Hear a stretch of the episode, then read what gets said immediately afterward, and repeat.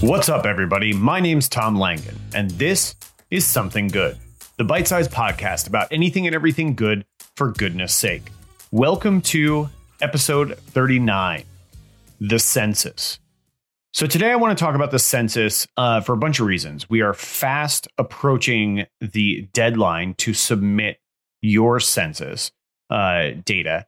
And um, I want to talk about it because uh, it's something that is incredibly important and something that is good for us as individuals and good for our communities and good for the country at large.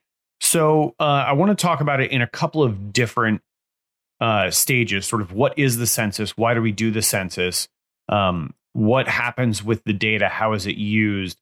And uh, and when the deadline is. So Today is September 18th, and actually, we'll take that last one first. When is the deadline? Today is September 18th.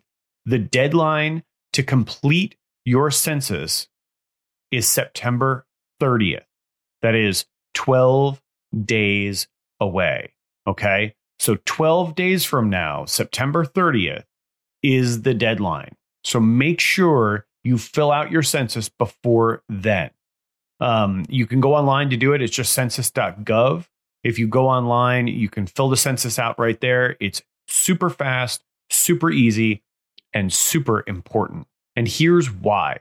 So, what does the census do first? So, the census counts every living person in the United States every 10 years and five territories of the United States, right? So, it's not, it's every US, uh, every every U.S. state and territory. It's not just the states. So that includes Puerto Rico, American Samoa, Guam, etc. Um, the U.S. Virgin Islands. So yeah, so every state and territory, every living living person is counted. Okay. The reason we do that is if you remember civics class from high school um, or middle school, uh, and how our government is structured. We have three co equal branches of government, right? The executive, the legislative, and the judicial. Okay.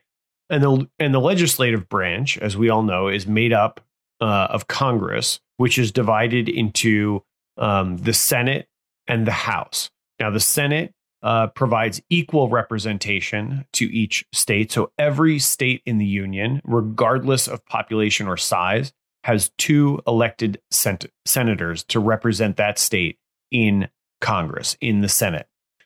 The House of Representatives uh, is a representative body of Congress. So what that means is the the higher the population, and it's determined by population. Okay, so the higher the population of the state, the more congressional districts that state will have, and the more representatives that state will have in Congress. Um, so California has more representatives than Wyoming because California has a massive population and Wyoming has a tiny population. I think it's like something along the lines of the population of California is somewhere in the neighborhood of like 22 million, something like that. Uh, maybe even more than that. I'm honestly, I'm not sure. Um, and I believe Wyoming has less than a million residents. So obviously, uh, when you come to a representative House of Congress, like the House of Representatives, that's the number of representatives are determined based on the population of the state. California is going to have a lot more representatives than Wyoming, or Texas will have a lot more representatives than Oklahoma. Um, and it doesn't just have to do with size; uh, it's really population. Okay. And so here is one direct way that the census is incredibly important to you and your community and the way your community is represented in Congress, in the federal government. Okay. So every 10 years, the census is taken uh, for, I think this is the 230th year that the census has been taken. So for the last 230 years, every 10 years, the census is taken and we count the number of living persons in the country and its territories. And then using that data, congressional districts are formed. And subsequently, representatives are elected. So, for example, if you live in a state that has gained population in the last 10 years, you might get an extra representative in Congress. You might get another vote at the table, another seat. So it's important, right? And conversely, if you live in a state where your population has declined over the last 10 years, you might lose a seat in Congress. Okay, so every 10 years when the when the census is taken and congressional maps are redrawn, we gain and lose states gain and lose seats in Congress, seats in the House of Representatives. It changes every 10 years. And so it matters a lot because the way Congress is shaped determines how it can represent us. All right. And I'm not going to get into the politics of who's representing representing us. That's a different conversation. But filling out your census data means that you're counted, means that the, the Census Bureau and therefore Congress gets a better and more accurate count of the number of people who live where you live. And that may mean the difference between keeping your congressional representative in the House of Representatives or losing that seat in the House of Representatives.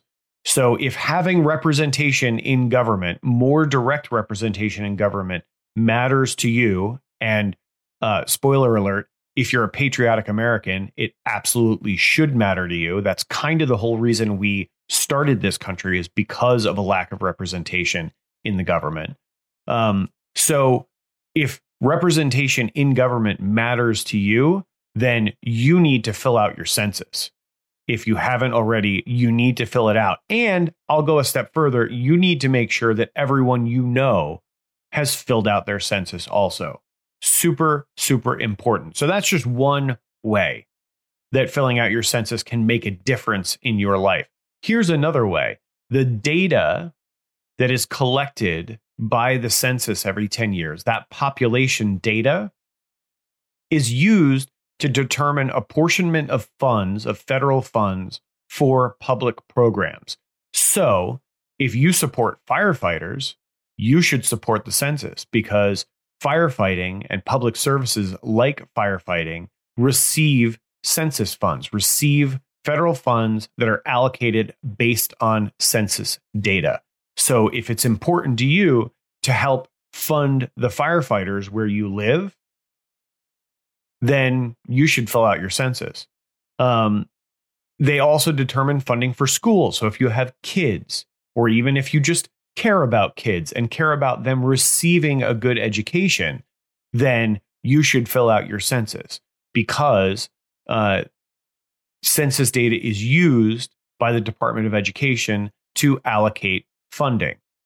If you like healthcare, if you like having a hospital to go to, if you like having access to doctors and emergency rooms and critical care when you need it, then you should fill out your census because the federal government's funding of healthcare through Medicare, Medicaid, uh, and through other programs, which helps to keep hospitals, especially in rural areas, afloat, uh, is determined based on census data.